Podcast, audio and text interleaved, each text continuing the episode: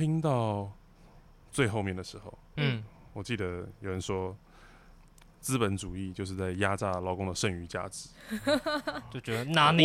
我我是 我, 我那时候我瞬间我听我超怒，你知道，我想说我我因为没办法，因为我你在说我吗？对，因为我可能以资，因为毕竟我现在是资方嘛，对，虽然是很嫩的资方，但我还是资方，对。然后我有种被妖魔化的感觉，嗯、我就非常愤怒。那我愤怒的时候，我想说，El pueblo unido jamás será vencido. El pueblo unido jamás será vencido.El pueblo unido jamás será vencido. El pueblo unido. 欢迎来到夏大爷来找我。嗨，大家好，我是点点。好，现在是八月二十九号礼拜天的下午。嗯。那我们我跟点点最近看了三岛由纪夫跟东大全宫斗激变的电影。看完之后，我跟黑格还有乌迪，我们三个又激变了一番。没错，点点是正大全宫斗的。我希望是，很可惜已消散。然后点点在上礼拜也成功的在台南被警察抬出来了，恭喜他啊、呃！大家可以关注那个黄春香家南铁东移的事情。那个时候警察还好吗？你是要问我还好吗？警察都还好吗？有没有被你打到？哎、欸，我被抬出去三次，然后第三次的时候，他们把我裤子短裤的扣子跟拉链都扯爆，然后我的裤子就一直掉下来。是女警吧？现在是不是这个蛮严格的？嗯没有，就是你要喊，就是如果男警抓你的时候，你就一直尖叫，然后说性骚扰、嗯，他们就会让女警来抬。可是如果你没有尖叫说性骚扰，他们就会用男警抬。那我们之前有提过，就是我们这一季的前两集，嗯、放飞自我的讲了一堆，呃，很左交的话，讲完之后内心有点无法承受。对，然后我们那时候，我们上一集好像有提到，就是有一个资本家朋友。呃对，资本家朋友，就是就是有开餐厅，然后还有室内设计公司的朋友，嗯，他听了以后就内心非常的愤怒，愤怒，然后我们今天就请他到现场了，对，来跟我们激辩一下，激辩。好，那我们欢迎小牛。欸、大, 大家好，我是小牛。小牛不要紧张，感觉有像上八上八角擂台的感觉。对啊，你今天竟然一个人单刀赴会，跟三岛由纪夫一样，有点有点紧张。会不会第一排其实做人的保镖？没有没有没有。那小牛帮我们自我介绍一下吧。呃，好，我是小牛，大家好啊、呃，我在我是在台北跟南投两边长大的，然后、嗯、基本上上学之后就就住在台北了，台北的小孩，然后然后。你是建筑系的吗？哦，我是建筑系的，对，哦，对，谢谢，谢谢你提醒我。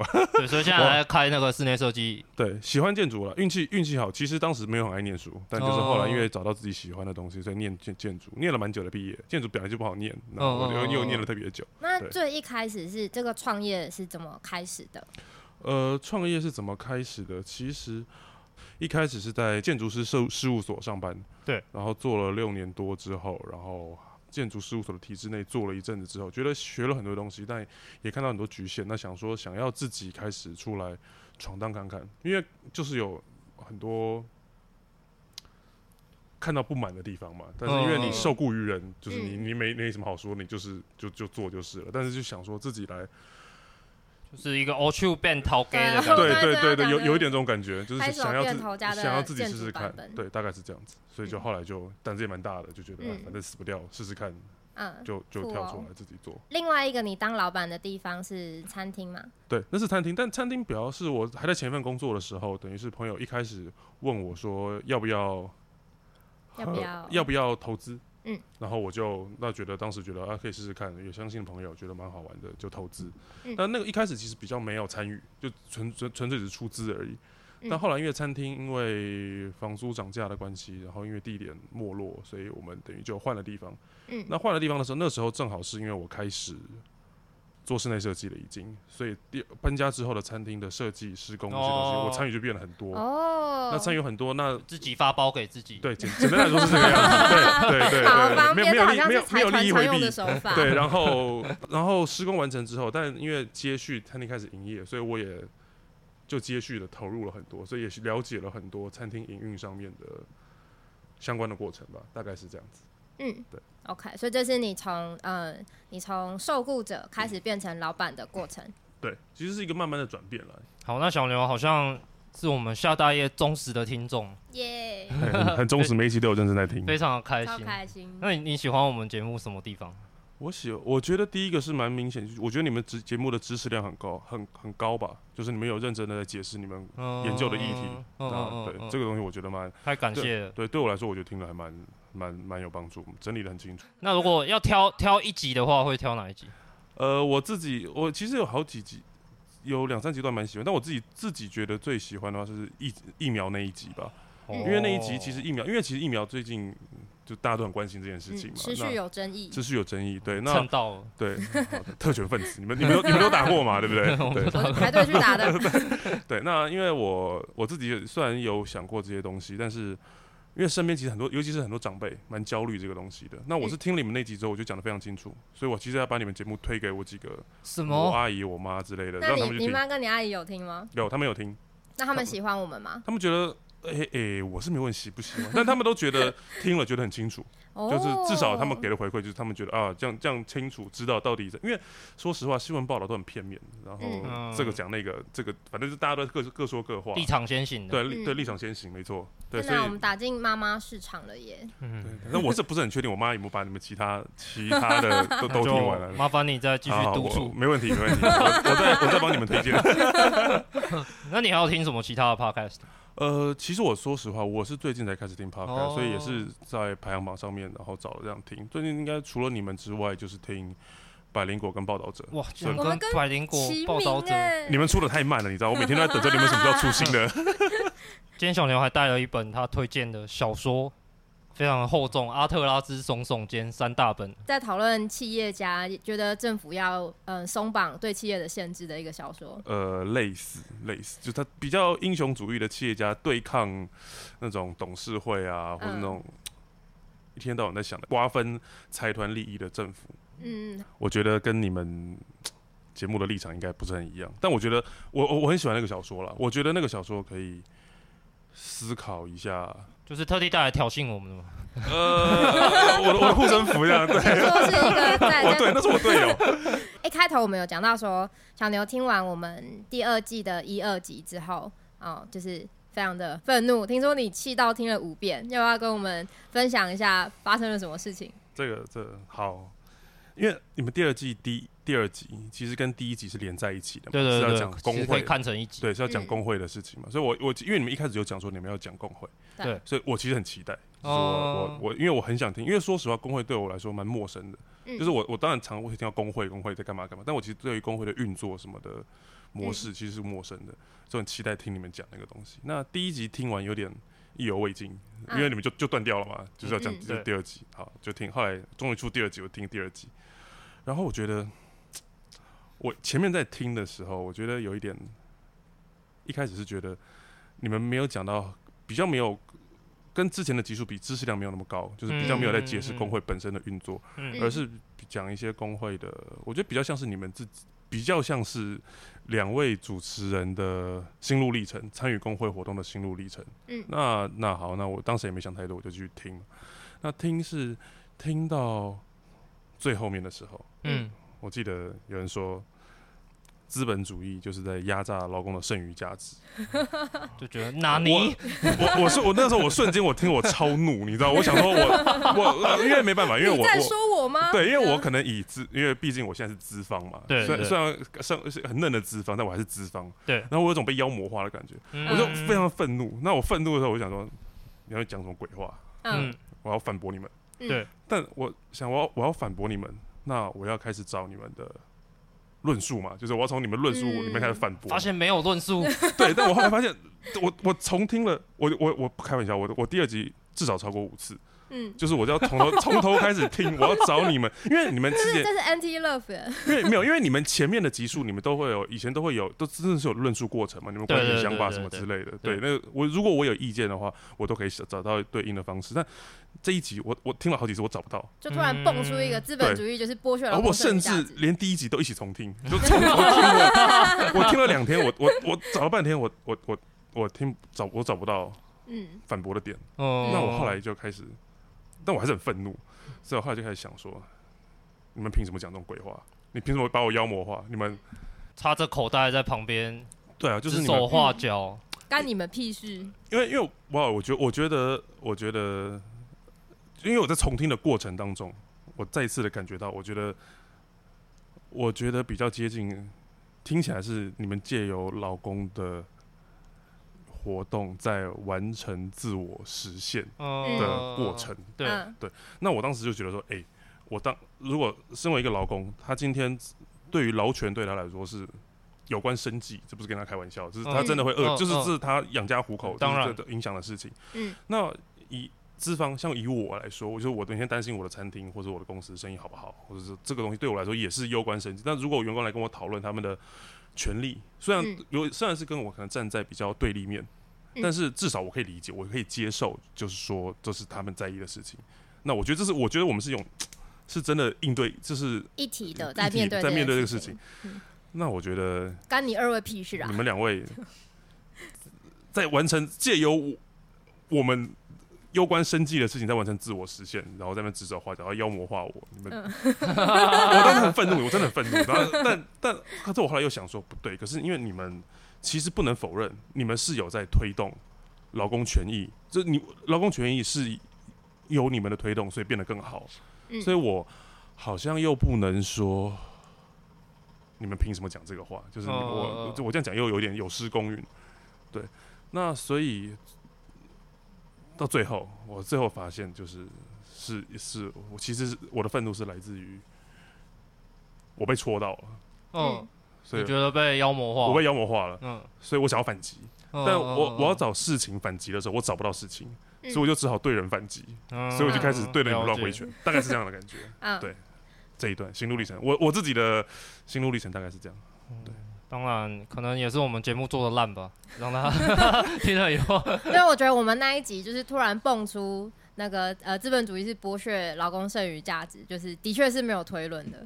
对对，我们所以我们今天就是晚一点得要回应这件事情。好，嗯，期待期待。嗯，我是蛮好奇，就是因为你对于被指控压榨劳工这件事，你非常的愤怒，所以你是怎么样的一个老板？相信你对于你当老板是有有点自信的吧？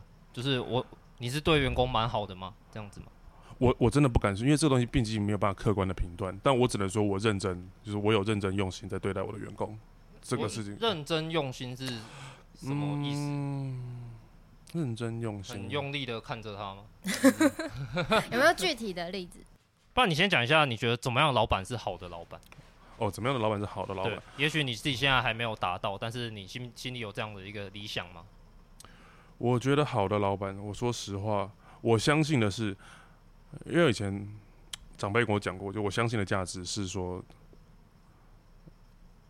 他我之前的长辈这样跟我讲，他说，你身为一个老板，你如果等到员工来主动跟你谈薪水，想要调薪，想要想要加薪，那你就是一个失格的老板。哦，就你应该，你身为一个老板，你需要主动的关心、了解你的员工的状态。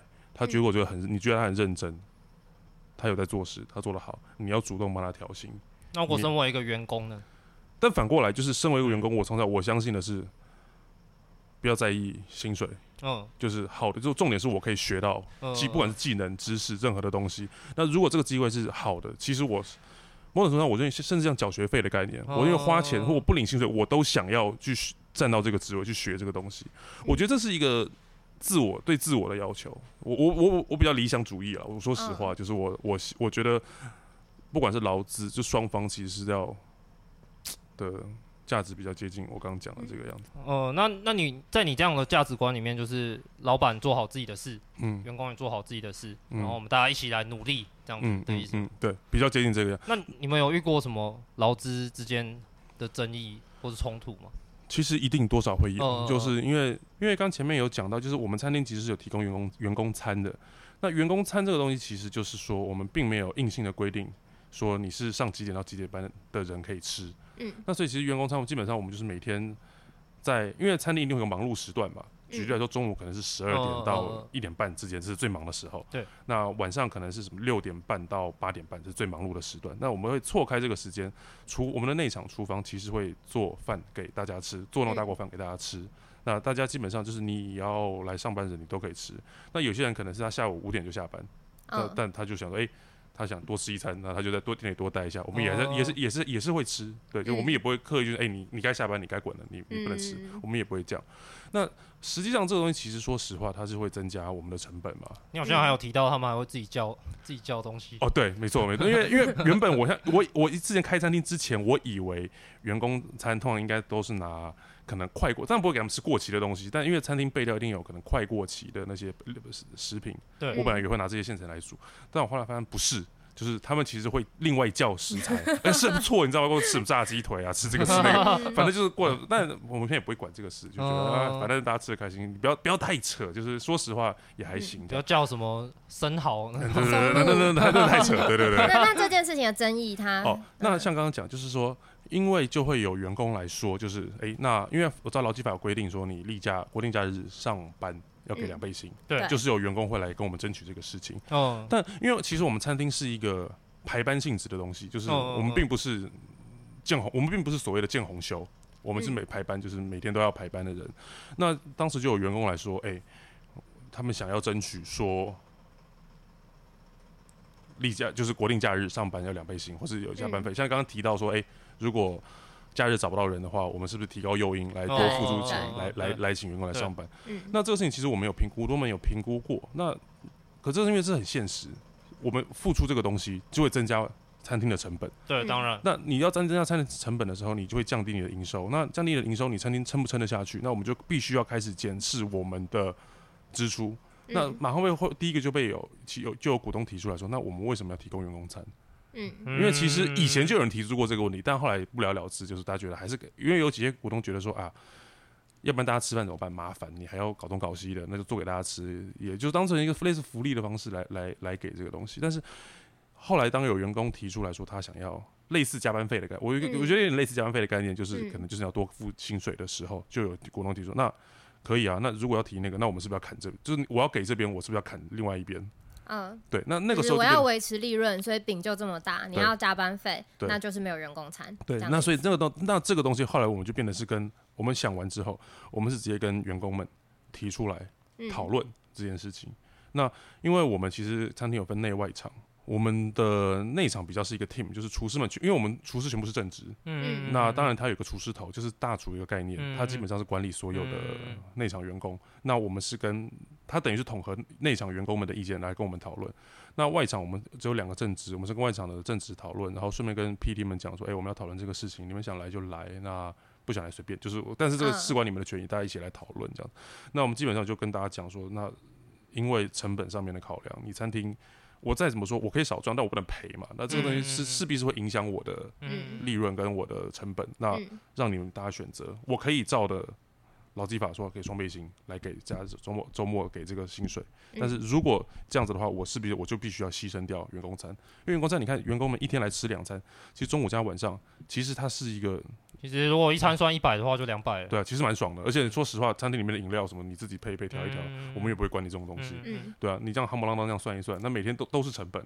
嗯、可是可是国定假日就是上班要两倍薪，这个是合乎法令，这是劳基法里面写的。对，应该说你们不会担心违法吗？就是比起让他们选择的话，如果是我，我可能会想说，那就把员工餐拿掉，至少我不要违法这样。可是员工餐拿掉，因为员工餐已经是一个行之有年的东西了。Okay, 说实话，它是一个文化，它是一个文，它对我们餐厅来说，它是一个文化。你突然拿掉，其实对于很多其他的员工来说，他他并不想要这个事情。我说实话，我并我这不代表我们整个餐厅的立场，就我个人，我觉得我并没有很 care 劳基法怎么规定的了。嗯、说说实话、嗯，就是我觉得我我我我对得起大家，就是我我我。我该给的我愿意给，但有困难的就是有困难。嗯嗯嗯、我觉得这样听下来，其实小牛是那种我在传产里面非常常见的一种类型的老板、嗯，他并不是非常在意法规，但是他也同时他不是那种要一直把员工的所有的生产力都要榨出来，就是榨到一滴都不剩。对，他反而是一个在意说，嗯、呃，事情应该要怎么做，要把它做好。但是同时，我们是一个。有人情味的一个环境、嗯，大家和乐融融的，想要把事情、把店面做好，越来越好，这样，嗯，我会觉得这是一个完整的世界观。就是在小牛的世界里面，嗯，运作这个东西是就是怎么说，在逻辑上面没有缺漏的。对，嗯，那这样的话，我也可以理解为什么小牛他会对于我们上上一集讲的话感到冒犯。我们讲的是，呃，资本家透过压、透过剥削劳工的剩余价值来创造利润、嗯，这句话。因为他就觉得他他的他的想法里面是我们大家都只是在把自己的事情做好而已，嗯，对，而且我也没有亏待你们，而且听起来他也真的应该不算有亏待他的员工，虽然违法，我应该没有讲我餐厅的名字啊，对，但是我我我也我也不是一个觉得法律就是一切的人，说老实话，对，但是我我觉得根本上我我我跟点点还有小牛不同的地方是，呃，在小牛世界里，他觉得那是一个道德的世界。我们大家都把自己做好，自律。嗯，就是员工好好的付出，然后老板你要好好的去照顾到每一个员工。对，这样子事情就 work， 就呃社会就越来越好、嗯。但是我跟点点比较，因为悟性的马克思比较比较物质决定意识啊。对，我们比较觉得是物质跟制度在决定我们最后会变成什么样子。嗯，对，那。呃，接下来就容许我们稍微辩解一下，请点点来讲一下到底什么是剥削剩余价值这件事。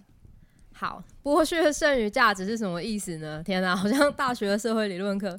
就是，嗯、呃，我觉得在刚刚讲到说，在小牛的的理解里面，就是，嗯、呃，他可能觉得我们觉得他是坏人，但是剩余价值剥削，它其实是一个专有名词，嗯、它不是一个道德的指控，它是马克思在。卡尔马克思先生在描述他就他所知这个世界上目前运作的方式是什么？就是十八世纪的时候，工业革命，工业革就是开始制造业起飞蓬勃发展以后的那个英国。嗯、对，好，那假设今天折纸鹤原料需要两千块，哦，这是包、嗯、对，主要就是纸啦，就是纸要两千块。然后那今天工人来折纸鹤，一只纸鹤可以卖三千。用金箔折的就会有一个一千元 的, 的, 的差距，这个一千元、呃、在马克思的理解里面，它就是由工人伸出他的手手，然后折出纸鹤尖尖的嘴巴，创、哦、造出来的一千元的价值。重点是他投入了他的时间，对，他的生命，他 就, 他就坐在这边折纸鹤。好，这多出来的一千元就是工人生产出来的、哦、它就叫做剩余价值，没错。但呃，问题是这个工人创造出来的剩余价值，却是由资本家决定怎么分配。嗯、资本家可以决定他啊、呃，一部分是工人的工资、呃，一部分可能是他要拿去嗯、呃、扩大再生产，就是他拿去买更好的纸，或者是他拿来更新厂房什么的。然后有一部分他可能想要放口袋。对，重点是资本家他可以决定这个钱要这个一千块的剩余价值要怎么用，这个就是劳方和资方先天上在权力的权力上的不平等。嗯、那假设最后五百块是工资好了，然后老板再拿走五百块，那等于是对工人来说，明明他可以拿一千块的，就他只拿了五百，所以剩下的那五百就是被老板剥削的剩余价值。对，所以你提到的一个是剩余价值，我们把原料创造出来更多价值，对，我们投注了我们的时间跟生命，对，然后这个叫剩余价值。然后剥削指的则是我们并没有权利去决定这个剩余价值要分给谁。没错，然后这个是资本主义运作的基本方式。嗯，那小牛听完有没有什么？哦，心情有没有好一点？哦，就这样，这样，这样我懂了。所以，所以意思其实是说，就是老板剥削，那你说老板剥削劳工创造出来的那个一千块的剩余价值，是指那个创造出来的一千块，而不是去剥削劳工的剩余。哦，我我大概懂这个。差差差异，对，因为听老公老板剥削老公的剩余价值，好像是把它放在果汁机里面是硬榨的啊、哦哦，所以所以指对对对，所以所以指的是说老板剥削的是劳工创造出来的那个价值，大大概是这个意思嘛？对，对我我会觉得说，因为这个东西本本质上是老板，因为老板有付出啊，这就是老这个成呃所有的设备，不管是设备、场地这些东西，或者是眼光，他去看到这个商机，或是说这个通路，他有知道谁要这个东西，他谁去把它卖掉，嗯、这东西是老板自己决定，所以老板看到这些东西，所以老板必须承担这些东西的风险。如果今天做出来纸鹤，嗯，折出来的纸鹤没有人买，那是谁吞？老板要吞，哦、那老板还是要付钱给员工，嗯，对不对？那这个东西我在我我不觉得说。老板去挪挪用、使用、决定怎么使用这些被创造出来的剩余价值，就你觉得是他应得的？对啊，呃，如果是 A 折一只纸鹤卖五百块，那如果今天 B 手工比较好，他折出来那个纸鹤嘴巴尖尖可以刺人，哎、欸，那我愿意付他，我我愿意让他一只纸鹤给他六百块，就是那基本上我觉得这是一个自由的一个，嗯，因为你因为因为对消费者来说，不同的纸鹤其实他也会花不同的钱去买，嗯嗯，那本来就是一个你创造出来的东西的价值是被市场决定的。嗯，正大全共斗的点点有什么回应吗？好，那我想要问小牛，就是如果先不谈你的公司，就是。嗯呃，也先不谈纸鹤，嗯，就是我们来想一下，呃，现在地球上有这么多的嗯、呃、大公司、哦、大财团，然后还有很多员工。嗯、那目前这个世界上由老板来决定，呃，所谓的剩余价值要怎么分配，哦、他们就是他们已已经做出了他们的决定，然后也已经有了这个不这个分配。那就你的感觉，目前的这个分配是合理的吗？那我那我先回到我我熟悉的领域来讲，现在餐厅好了，嗯、像台北市开的餐厅，大概可能有七到八成撑不过两年，哦，倒闭率七到八成，对，就是撑不了，撑不了太久。那你问这种餐厅，那你说他他该给员工更高的薪水吗？你问他这种人，你没有意义，因为他生存都有问题，生存都有问题。嗯、但是是有很多，当然少数还是有很赚钱的餐厅。那那他是不是应该？我我认同他应该要给劳工更多的，用薪水可能会有点奇怪。我我觉得他应该不管任何事，我觉得可能用奖金的方式吧，就当他赚钱，他该分红、嗯、分润给员工，我觉得这是应该的。从、嗯、另外一个角度上来讲，我觉得可能可以试着去推动说提高基本薪资，就是让、哦、让老板知道我今天要投入这个产业，我需要负大多大的风险、嗯，你事先就告诉我。如果因为如果今天基本薪只有一万，那我身为一个老板，我说啊，我可能准备个五十万，我就可以开个店，反正我撑得下去，赚不多钱再说。如果是一万美金就，但那如果今天基本薪资是对一万美金的话，那哦，那我就知道，那我要准备很多的钱，我才能来投这个产业。我可以先，我可以，我就可以做，我身为一个资方，我可以去决定这件事情。嗯、那我觉得这比较是在游戏规则上面定定上面，那我不反对基本工资到底调到多少。我觉得小牛讲的很清楚的地方就是，他讲的就是游戏规则至少要写好。然后两方不管是资方或是劳方、嗯，大家都清楚游戏规则，那你们就去玩。对，自由的在这个游戏规则里面，你决定你要不要去玩嘛？对，嗯、但实际上这个游戏规则造成的是，像你们这样，你刚才提到倒闭率七到八成，嗯、小餐厅的老板，我只是想开一个餐厅，可是却风险这么高，嗯、这么辛苦、嗯。那同时在另外一层的世界，另外一个阶级的世界里面，他们可以，美国最有钱的人们，新冠肺炎疫情的这两年之间，他们的资产又增加了百分之六十。我我真的是这么多，我我也不知道他们怎么搞的。百分之六十。对，然后因为我们知道新冠肺炎造成了经济非常大的损伤，对，然后也同时造成了财富的再集中。嗯，所以我们去年在亚亚洲增加了八千万人的极端贫穷人口，就是。八千万，对，联合国定义下的，嗯哼，极端贫穷，所以可能是连活都活不下去的那一种。对，所以我觉得我跟点点在想的是，我们其实不是在谴责在这个游戏规则里面赢的人，我们是在问说，如果资本主义造成的是这样的世界的话，那这个规则真的是合理的吗？嗯，就是我觉得小牛他会觉得被被攻击到，就是因为我们是通盘的批判资本主义、嗯嗯、但是我们我们当我们批判资本主义的时候，我们讲的是这一个模式，它会在这个世界上造成像刚刚黑格讲到的的后果、嗯嗯。那我自己会觉得，呃，我们就我们不是在谴责玩这个游戏玩赢的人，我们是在谴责这个游戏规则。哦、就是这个游戏规则，它会让老板理所当然的站上剥削的位置，而且如果你是一个厉害的老板，你会越剥削越多，你会变成越来越厉害的老板。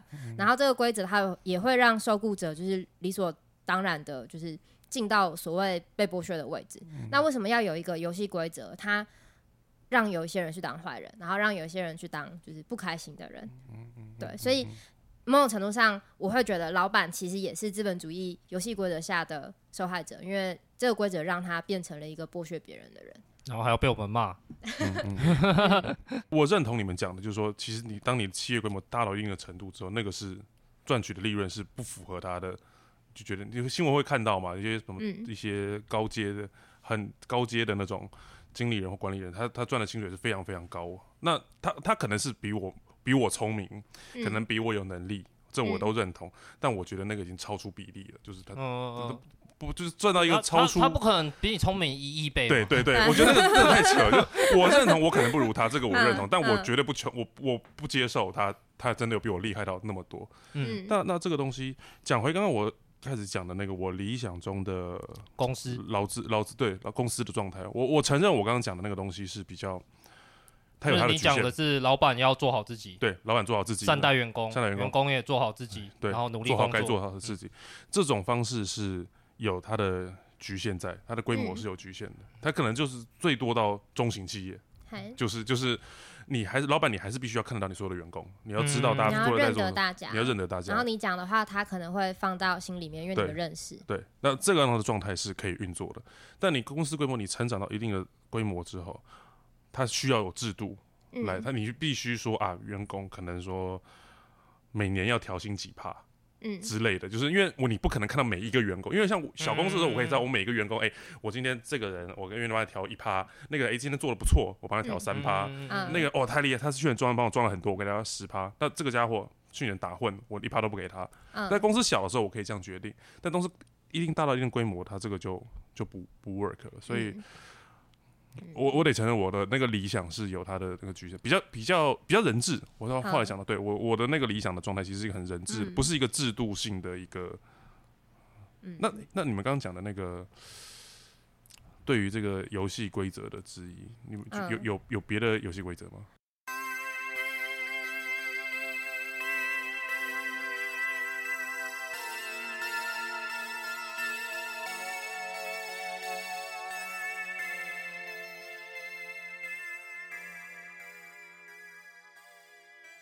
如果我来回答小牛的问题，我会说，的确可能很多中小企业的老板是好老板，充满了人情味，然后三三节就是都会给你礼盒，然后他是真心诚意问候你的妈妈，不是骂人的那一种，就是他会真心诚意的关怀你。其实他一个传统的社会关系里面，对对对，还存在的地方。嗯、对, 对，然后嗯，但是因为资本主义的运作模式，它除了让就是呃。我们会有这种中小企业之外，它也会让地球上产生非常多的大财团、嗯。那只要大财团够多，我就会回头来觉得这个游戏规则它的它的设定、它的逻辑是不合理的。然后只要是这个游戏规则不够不合理，我觉得我们就要想一下其他的规则是否存在。这样有点像是回应小牛刚刚问的，就是那我们觉得其他规则是什么？我觉得第一个是我要讲说，必须要去想其他规则、嗯嗯嗯嗯。我们有这个。我们有这个需求，嗯，然后其实这是一个大哉问嘛，到底怎么样是一个更好的社会？从就是你们社会学的人非常多，我们社会学在搞这种事情，你们医学怎么想？你来不是要医治就整个地球吗？医治我们的社会？孙文哦，孙文哦，蒋渭水。然后我觉我觉得我心里有一个左派的定义，因为我跟点点在这方面有非常大的歧义，就是我我觉得我左派定义其实就是相信有别的选择的人，嗯。觉得我们现在这个世界不是一个我们能存在的最好的世界，嗯，然后至少我跟点点在做的劳工运动，至少它让劳资的权利可以更加接近一点，让劳方更有一些谈判的筹码，这个就是我认为可以有可能达到一点点别的选择的一个手段。我觉得那那反过我来再问一下小牛，先不讲说我理想中的那个别的选择是什么，嗯，如果今天你的员工他们呃他们跟你说，哎、欸，老板，我可不可以认股？就是我也出资，就我也变成股东，但我同时也是员工。嗯，你会你可能会怎么回应？你觉得这是一个还不错的事情吗？呃，我觉得这个要。要还是要看状况，那基本上我是认同的。像其实其实我们之前股东有讨论过，我们是是有想要让我们的刚刚讲那个大厨、嗯，就是我们是有想要他认股，是想是是当时有股份有，因为有人手上自我们股份有重新分配过一次，所以我们是有想要让大厨加入的，虽然不多，但是有有有想把他拉进来，因为我我我认同，我觉得让员工手上持有公司的股份会增加员工的。认同感可能太抽象了，但是很一个很实际的，就是今天公司赚不赚钱，他可能跟你有关。对，他情人节就会想要来上班。对，就是你今天情人节，对，没错，其实就是这样，因为情人节生意好，嗯，生意你今天生意做得好，你这个月你就有可能会赚钱。可是，在那个同时，你可能也会失去了一些，比如说叫他做事情的。一, 一些权威嘛，你就不能够，你不能够骂他或是支配他，因为他跟你平起平坐都是股东。虽然也也不是在说你平常都骂员工，呃，这个我这个我呃这个我倒没有想，我没有想到这么深刻，但某种程度上，可能我因为可能我们原本想的，其实因为其实我们会让员工认股的比例可能。我可能、哦、我可能先天上我本来就没有想过把它拉成一个跟我一样高度，哦、可能拉那个一趴这样。对对对，就是可能一个三五趴。我我觉得这样听起来，小牛其实真的不是一个我跟点点常常在医院会遇到的那种非常令人痛恨的管理阶级。嗯，因为他其实是一个可以讨论的人。对，他他可以讨论，呃，我我们怎么样做会更好，然后甚至是讨论说有有什么钱是我可以再拿的吗？嗯，我我可以多拿的吗？我能不能提升自己的待遇？我觉得小牛都是一个可以讨论的，就是没有理所当然的觉得多赚的东西都是我的。对，但是听起来一旦涉及到最核心的那个权利，比如说 有, 有人想要拿跟你一样多股份的时候，其实你是不会让步的。我觉得，我觉得我跟点点一直在讲的这个权利关系，就是的核心就在于这种这种地方。嗯，好，那我问最后一个问题，就是如果今天好，就是我们现在的世界基本上大部分是公司，公司就是有老板有员工。那如果今天有另外一个世界，那个世界里面不是用公司的方式来运作，嗯、它是用它运作的方式叫做劳动合作社，就是所有的人都是资方，嗯、也所有的人都是都是劳方，所有的人都同拥有这个共同持股，对，都共同持股，然后也都要在这边上班，然后公司营运的方向是大家一起开会讨论。你会觉得这？是一个，这会是一个比较好的世界吗？我我我乍听之下，我觉得很听起来很不错，嗯、但但就是对于公司，就是对于劳资双方的这个不管是权利还是义务的解决方式，我觉得这是一个很棒的解答。但是会有另我我后来想到说有另外一个层面的问题，就是那当大家都是同时身为劳方也是也是资方的时候，那等于公司的决策要怎么决策用？用民主的方民主开会的方式讨论吗？嗯，大概是吧。